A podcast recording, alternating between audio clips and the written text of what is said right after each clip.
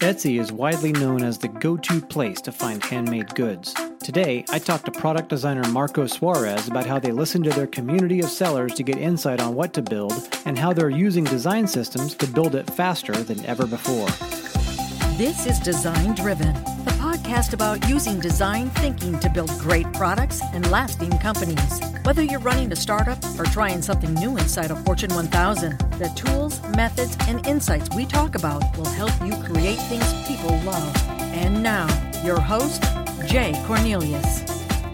Hello, everybody. I'm excited to have Marco Suarez from Etsy. He is a product designer there. I was excited to have him on the show today. Hey, Marco, how you doing? Hey, I'm doing great. I'm glad to have you. So, um, as a way of getting started, um, tell everybody your background and how you got to Etsy and what you're working on that's exciting.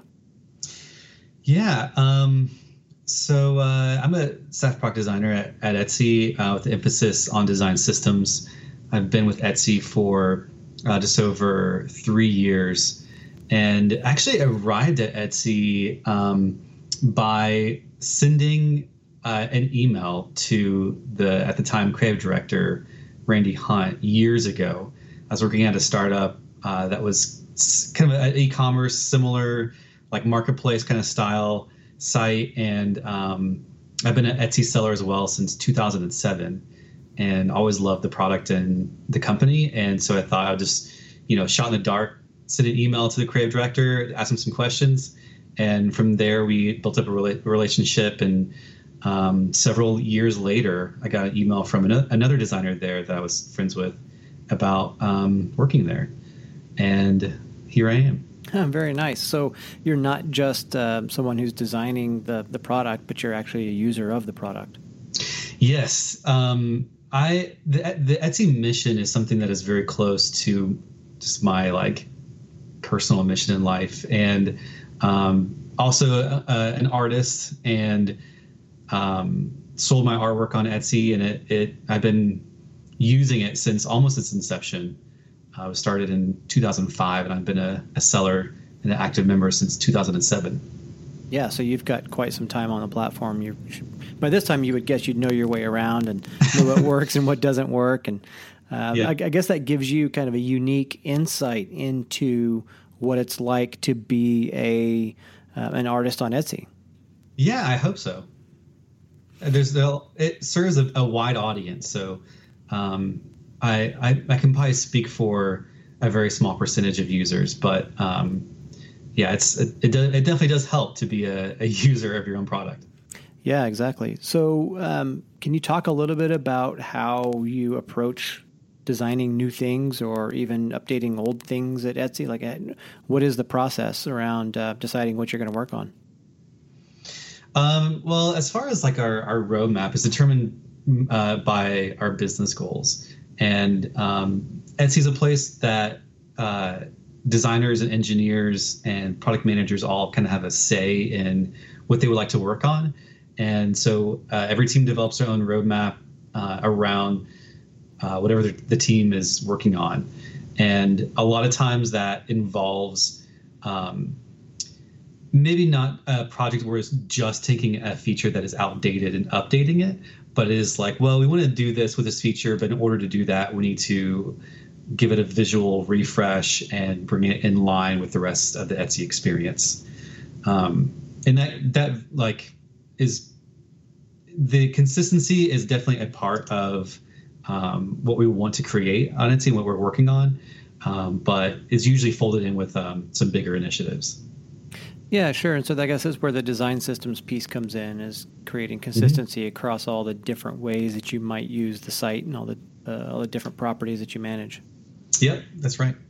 So I heard a story recently about um, Etsy. You know, traditionally been known as a platform for indie artists, and then.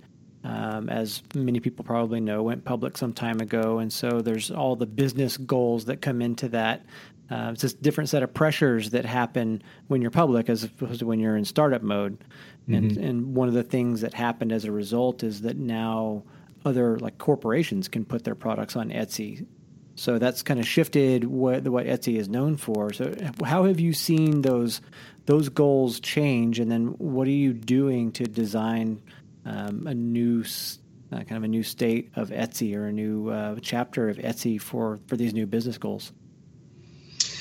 Well, I, I don't know about the like the terms of service. I think you're referring to where where um, you know there's certain requirements that you have to to meet in order to be a seller on Etsy, and that has evolved over the years. But a lot of that has taken uh, has evolved because we don't want to we don't want to punish people for for growing, and right. if a seller is you know starting out as I said one person shop and eventually they grow so large that they're hiring employees and they're not necessarily the one making the thing anymore but they're the one designing it and running the business we don't want to punish that person. No, of course so not. We, That's we what want, you want. Yeah, exactly. And so we we uh, want the we want to grow along with them, and so we I know we, we structured things to to to match that and to meet people uh, with wherever they are in their business. So we we have a, a wholesale uh, part of our of our marketplace and a manufacturing one to connect sellers with um, ethical manufacturers and stuff. Oh, very nice. So it's more than just the e-commerce side that most consumers would see, where they're shopping for artwork or uh, jewelry or something. There's a, there's a lot more to the platform. Yeah, I mean, it's we call it the like the Etsy economy, where um, there's there's a little piece of um, you know there's there's like if a seller is is making their own thing, where are their supplies coming from? Uh, we want to make sure that uh, we want to help them or educate them on like how do you source materials. And so we have Etsy Studio, which is a marketplace for uh, supplies. And um, then when they're working with manufacturers, we want we want you know sellers to to consider things like labor practices and um, you know who, where who's making this stuff and how what are the conditions that they're being made in. And so this manufacturing uh, segment of our business is to help connect um, manufacturers who are conscious of those things with our sellers. And then the wholesale is like as you grow, you want to be able to offer your products to resellers. That's a wholesale market. And then even with like um, Pattern, which is a uh, allowing you to build your website, your personal website through Etsy. Um, and then we also have um, this year we've rolled out a big update to all of our seller tools. Um, so trying to build Etsy into a, a powerful platform that um, remains useful to a seller no matter where they are in their journey. Yeah, that's super interesting. That's a lot more than I thought Etsy did. Really, I, I always viewed it as you know a marketplace for uh, for indie sellers. But, but yeah. I guess you know, having grown to the size that you are now, there's all of these other kind of user tasks and user journeys that are that you need to service. That you have to think about. Yep, that's exactly right. So, um, as you're thinking through all those different user types, um, you've got the individual kind of solo person, maybe making bracelets out of their garage, to you know a larger company that you know could be producing all kinds of things. How do you balance those different needs as you're thinking about what you're going to do to improve the platform? That's a great question. Um, one that we're, we're you know we we try to to uh, make our tools use or easy to use if you um, if you aren't very like like for instance if you're wanting to advertise on facebook or google or something like that um, we have tools that allow you to do that but um, it can get really complicated uh, really quick and so we want to make sure that the tools are useful to someone who just wants to like turn it on and just let it go and like be helpful and useful to them but then also if they want to dive in deeper, then they should be able to. So it's a balancing act of making sure we're taking care of like uh, power sellers, of people that want to really dig into every detail, and people who um, are just kind of learning. Um, right. And it's it's a it's a difficult balancing act. Yeah, so it's kind of that concept of smart defaults, right? You want something yeah. that works for just kind of out of the box. Exactly. Yeah. So are you doing um, are you doing like active usability studies, or are you how do you mm-hmm. test things with users? Is there a, like a beta group, or what's happening there? It really depends, but we do all of those things. So we um, we have a whole research team, and they're they're constantly doing uh, research into global markets. Um, and I think every year we run the, we do these white papers on like our um, you know different parts, like holistically, like how how does our site usability test for the entire site, and then we do uh, user testing whenever we're developing pro- uh, features or, or, you know our projects, and that is um, we bring in people. Uh, we have like weekly user testing where where if you want to um, add your work to the to the user testing, then you can do that. Um, we also have beta groups. Um, Etsy has teams. This like concept of teams, and the come and it's mostly for um, like sellers to get together and like you know it's like every city has a, a, team and stuff like that. And so we also use that for rolling out um, uh, beta you know features. So we'll we'll find sellers to join this beta group through our, our teams on Etsy, and then um, use that as the like, you know, sounding board for all of our work. Um, so teams are, are groups of, of sellers on Etsy that might be organized around some geography, or maybe there are there teams based on the types of products that they're selling, or uh, yeah, maybe the size of the of the organization. Yeah, it's you can make a team about anything. And I mean, there's I don't know how many teams there are, and thousands, I'm sure. And sellers just kind of self-organize, and they will around geography or the kind of thing that they're creating. Um, it's just a, a place for them to build community. Oh, interesting. So they're self-organized. Oh yeah, the huh. the sellers on Etsy are absolutely incredible. Uh, it's a it's a very vibrant community and a very loyal community too. I mean, they a lot of sellers have been selling on Etsy for a long time, and so this is kind of where they find community and camaraderie with other Etsy sellers. Okay, so with these teams, when you and the other people on the design team are thinking about rolling something new out or updating an existing feature, um, how do you choose um, who to talk to about that?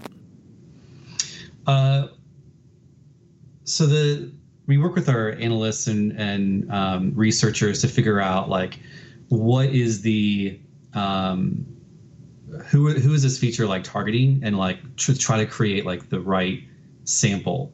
Um, and then we'll invite those those sellers to join our our team for this this beta project. And um, and then there's a, a, a whole list of like you know like uh, introduction of what that fe- what the feature is what we're trying to do and then uh, a way for them to provide feedback. And it's kind of the way we can communicate with them as well. So we'll we'll post to the channel about like, hey, we're working on this. Love to get feedback on this specific thing, um, or uh, a way to gather um, insights as well. Like, what is your experience when you're trying to do X or Y?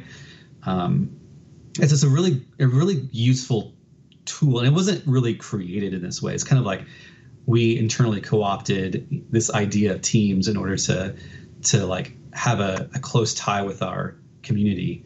Um, but uh, yeah, it's just a, a, way to to like have a tight communication in a close setting with our sellers in a, a way that is easy for them to to join and to get involved in the you know production of features and projects.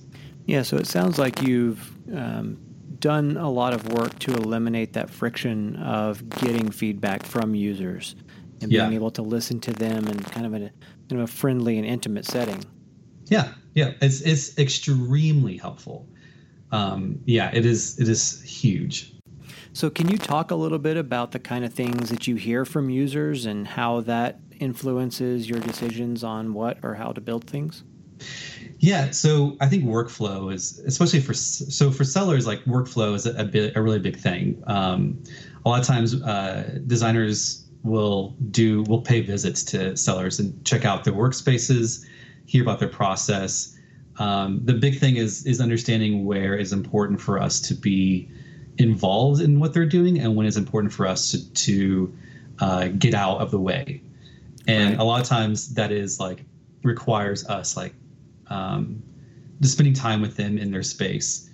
Um, for buyers, that is a bit different. Um, we this is where we do a lot of user testing um, and also looking at you know our mobile trends and desktop trends and, and where people are doing their shopping or, or purchasing. Um, and and the um, for the they're very different the the buyer side and the seller side. So typically requires using different tools um, in our you know toolbox to to get the the right kind of data.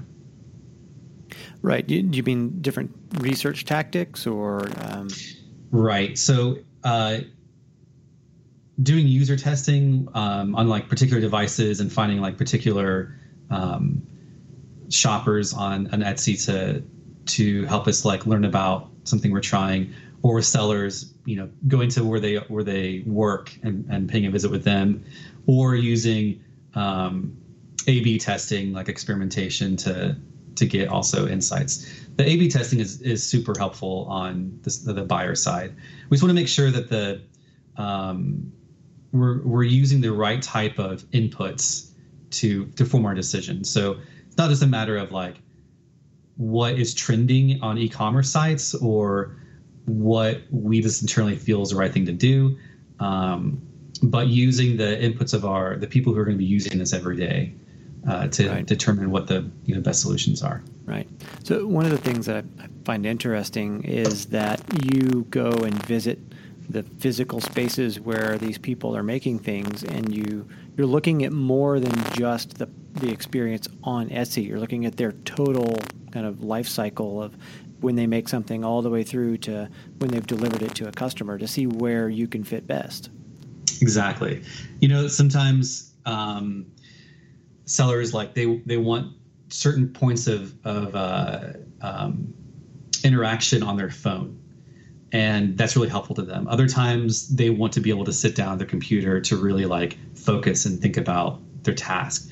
So when is it appropriate for something to be have like um, you know a, a, desktop experience versus a mobile experience and, and where do we need parity and you know that kind of thing yeah, I imagine that can lead to some super interesting insights into what features go into desktop or desktop versus which features go into mobile.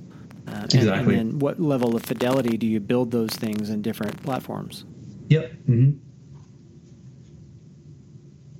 And so you said that you are primarily on the design systems team. Can you talk a little bit about the design systems that you're using and, and how you've seen that impact your workflows or impact the, the quality of the product that you put out? Yeah. So our uh, pattern library or component library um, was created a few years ago by a team on our seller services um, uh, side of the, of the company. And it was kind of a just a, everyone kind of knew this was would be an important thing to have, um, but there really was it was hard to get it to get buy-in for it as a project, and so they baked it into okay, we're redoing this uh, part of the the seller services tools. Let's cre- at the same time create a component library. So they did that, and it was uh, very successful. And uh, we turned it into a, a working group and kind of opened it up and that's where I got involved. And um, for a period of about a year, we, as a group of volunteers, worked on our design systems, and it was kind of slow moving. Um, really good work, but at the same time, because it was not anyone's primary focus, it just it just uh, took a long time to do anything. Sure. So then we decided to form a design systems team, and uh, I moved onto that team and built it into um, uh, it started with me and, and, grew into about a dozen people.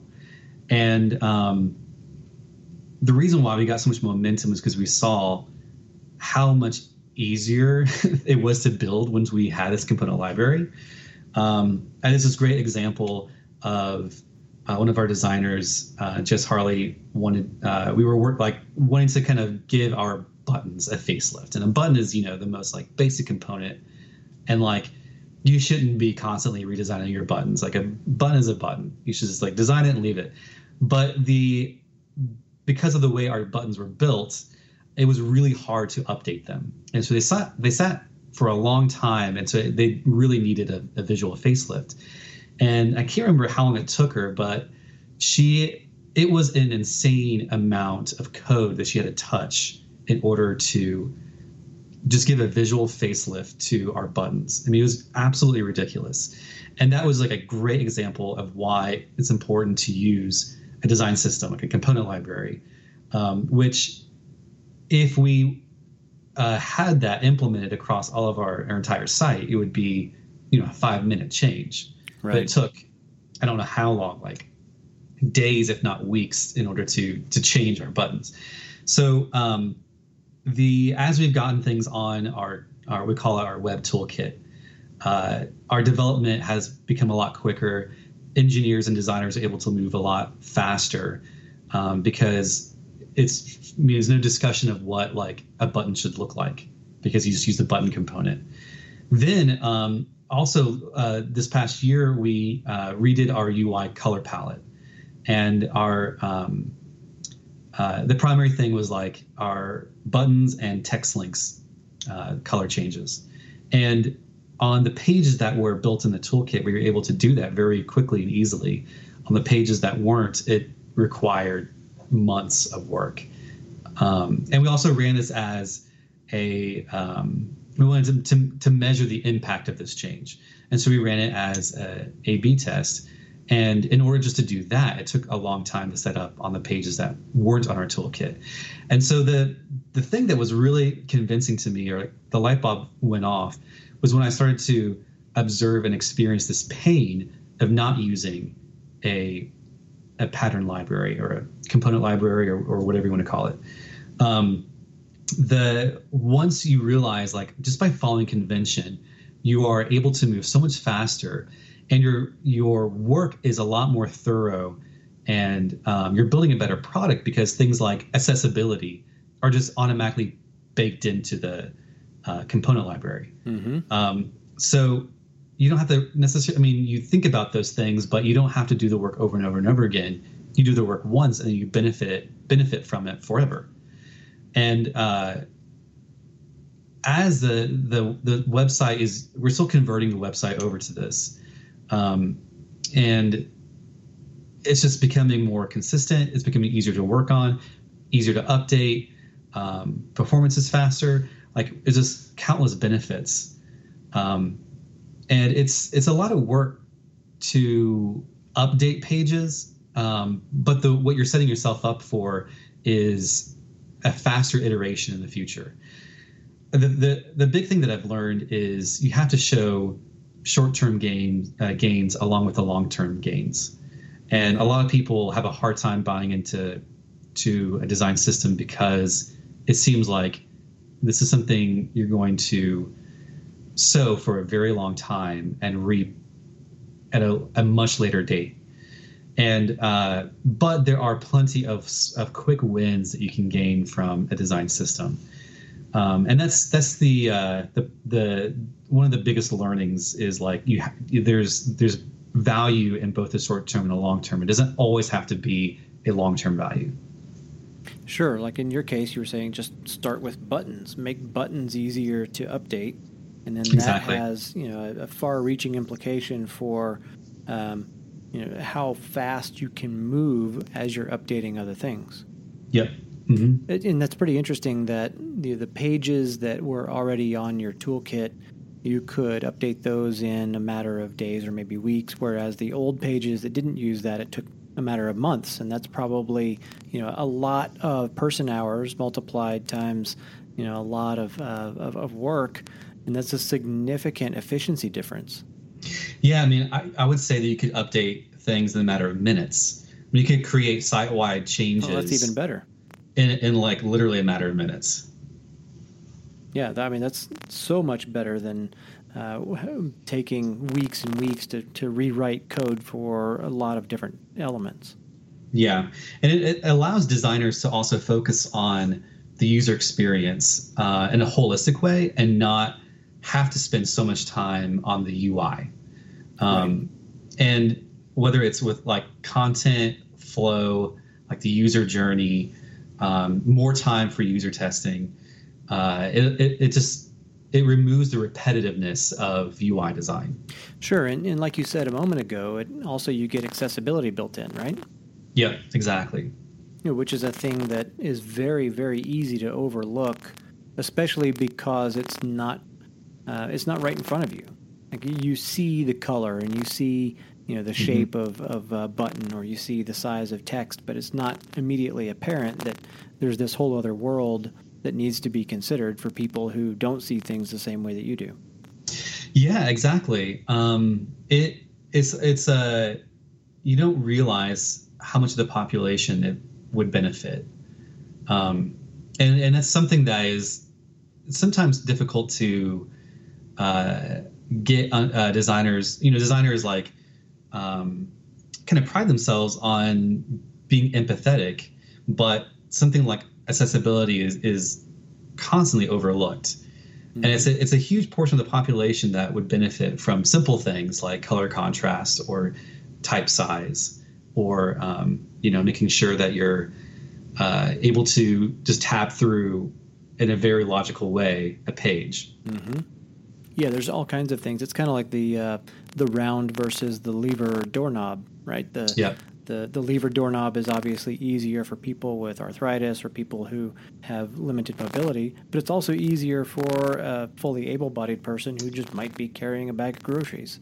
That is absolutely right. Like it's it's a very if you it benefits everyone.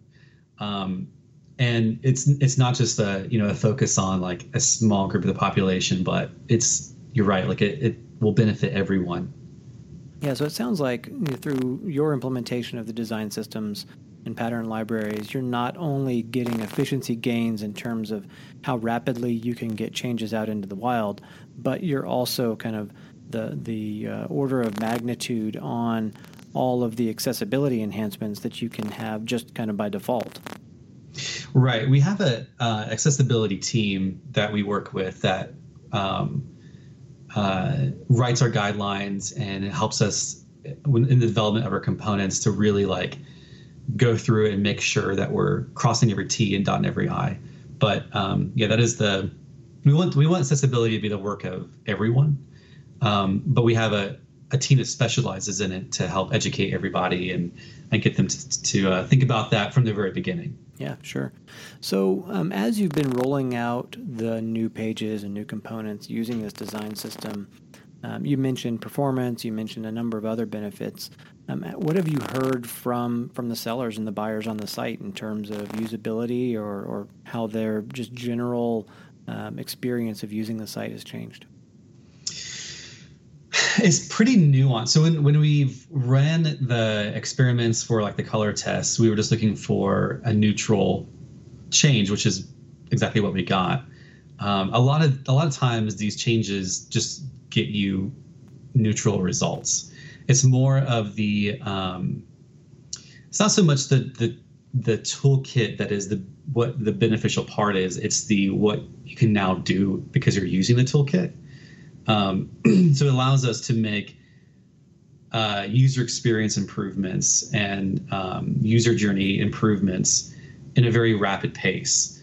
Um, so as far as the like actually changing, switching things over to the toolkit, most of the time it's not noticed. It's noticed by designers um, who can tell like, oh, this, you know, drop down looks slightly different. But when it comes to improving the usability of like a drop down, you can now do that at a, at a site wide in a site wide um, ability very quickly because of using the toolkit. So it's it's a you know it's a it's because of what you can do with it, not necessarily like inherently the improvement. Which I'm sure there are improvements. I'm just not.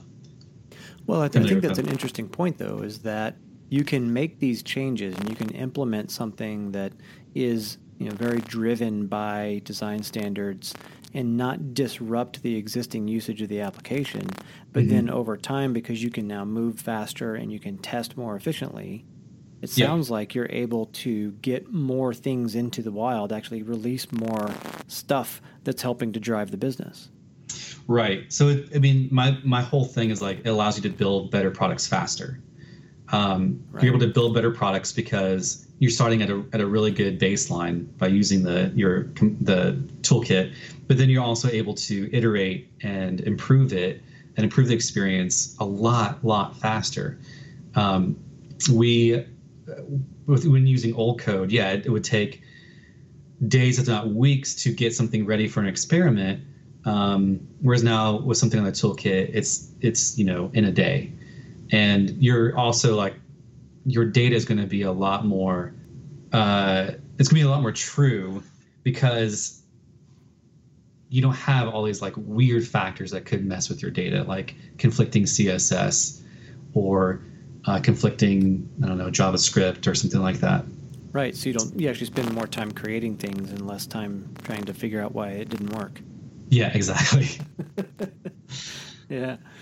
So, um, kind of wrapping up, what um, what kind of gains have you seen in the efficiency of the design team itself and communication across to development or engineering or support um, by standardizing a lot of these tools? Um, how does that help you communicate within the team? Yeah, it's actually so. This is the part that I've been the most interested in this year, which is um, kind of everything that that leads up to the point of like creating or the point of coding, um, and and seeing how design systems bleeds over into all of that. So communication is a, big thing that um, I've been interested in this year, and like how we talk about design, how we critique each other's work, the language we use, what we value in design and kind of realizing that like every designer comes with their, their own perspective and their own values of design and uh, their own preferences and a lot of times we i mean most of the time if not all the time we use those preferences in our how we talk about design mm-hmm. and so as a team i think it's important to have those perspectives but also to have alignment and a shared understanding of what we as a design team value in design and how we talk about design and what we're all trying to achieve because that oftentimes is uh, subconscious or it's um, kind of under um, under the carpet that we don't really talk about and and without some like prodding and some poking to, to figure out like oh you're actually you're valuing something very different than what I'm valuing mm-hmm. so uh, and so this a good part of this year we we worked on our design principles in order to give us a way to measure our work. It's, it's given us like a yardstick that we can hold against our work and say like, okay, how good is this in a very as as objective as possible. Um, how how does this per, how is this you know performing or how how is this looking outside of like user testing and, and A/B testing and that kind of stuff? Like how are we grading our work? Um, and then having developing a process and a visual language. And the visual language has been really, really interesting, which I'm in the middle of working on right now. And that is um, the, uh, um, I kind of compare it to a, a spoken language where it has a vocabulary, which is like the actual components themselves. There's this, the syntax, which is the the the rules around how you use those those your vocabulary. Mm-hmm and then there's the semantics, which is what you mean. Mm-hmm. And the semantics part is like most um, design systems have the the vocabulary or the components, and a lot of times design systems in there. And uh, we at the end of last year started developing these guidelines around things like typography and iconography uh, and color. And then now we're getting into this this semantics part, which is like um, the aesthetics part. Like, why do we, when do we use shadows and why do we use animations? Like, what are we doing with that? That is out more than just an arbitrary design decision. Right. So for me, like, I, I I'm caring less and less about the aesthetic of design and more about like what is the intention or what are you trying to do or communicate or what is the logic behind the way this looks and behaves uh, and and that is what's going to create a lot of um, consistency across the design team. If the design team understands how to design and how to design for this for this brand or for this product, then your conversations are going to be a lot faster. Your critiques are going to be a lot faster. Um, there's not going to be this circular design debate that that goes on between designers because you'll know like which color is our primary color? When is it appropriate to use animation? How should that animation look and behave? Right. Because all those rules have already been defined. Exactly, and then they can it can be uh, critiqued and refined and and iterated on and bettered outside of our minds. Like a lot of those design design decisions are are made in our minds and like we understand it and it makes sense to us. But then when you try to pull that out and communicate to other designers, it you know you get all jumbled up. So being able to document that and get it out and uh, you're no longer de- critiquing a designer's like abilities or their taste, but you're critiquing the visual language for this brand and product. Right. So that kind of gives you a framework to have that discussion where you are not looking at what that individual contributed, but you're looking at what that individual's contribution meant to the overall outcome for the person who's using the product. Yeah, totally.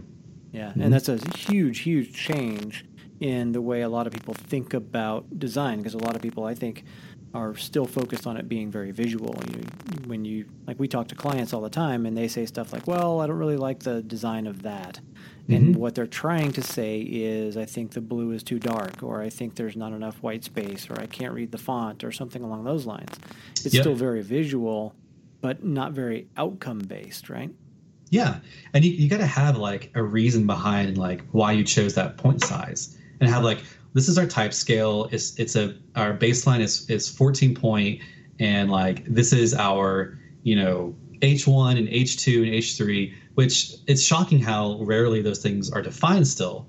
Um, web designers or product designers uh, are creating these like really beautiful layouts, but then when you start digging, you realize like oh like this isn't going to work across you know an entire product. Right or things like um, the spacing around elements or between yeah. elements. And all oh, that yeah. stuff really matters and, and, consistency in that stuff really matters and that's that's what gives you that kind of imperceptible feeling of quality. Yep. Is mm-hmm. that that little bit of visual consistency. Yep. That's right. Yep cool. Well hey we've uh, really I enjoy having you on the show today um, if somebody wants to reach out and chat with you a bit more about stuff or just kind of get in contact, what's the best way to do that? Uh, yeah, you can find me on Twitter. My handle is Marco Suarez, M A R C O S U A R E Z. Um, also, been anything that I've been learning, I've been posting to Medium. Um, try to create discussion and just share the stuff I've learned.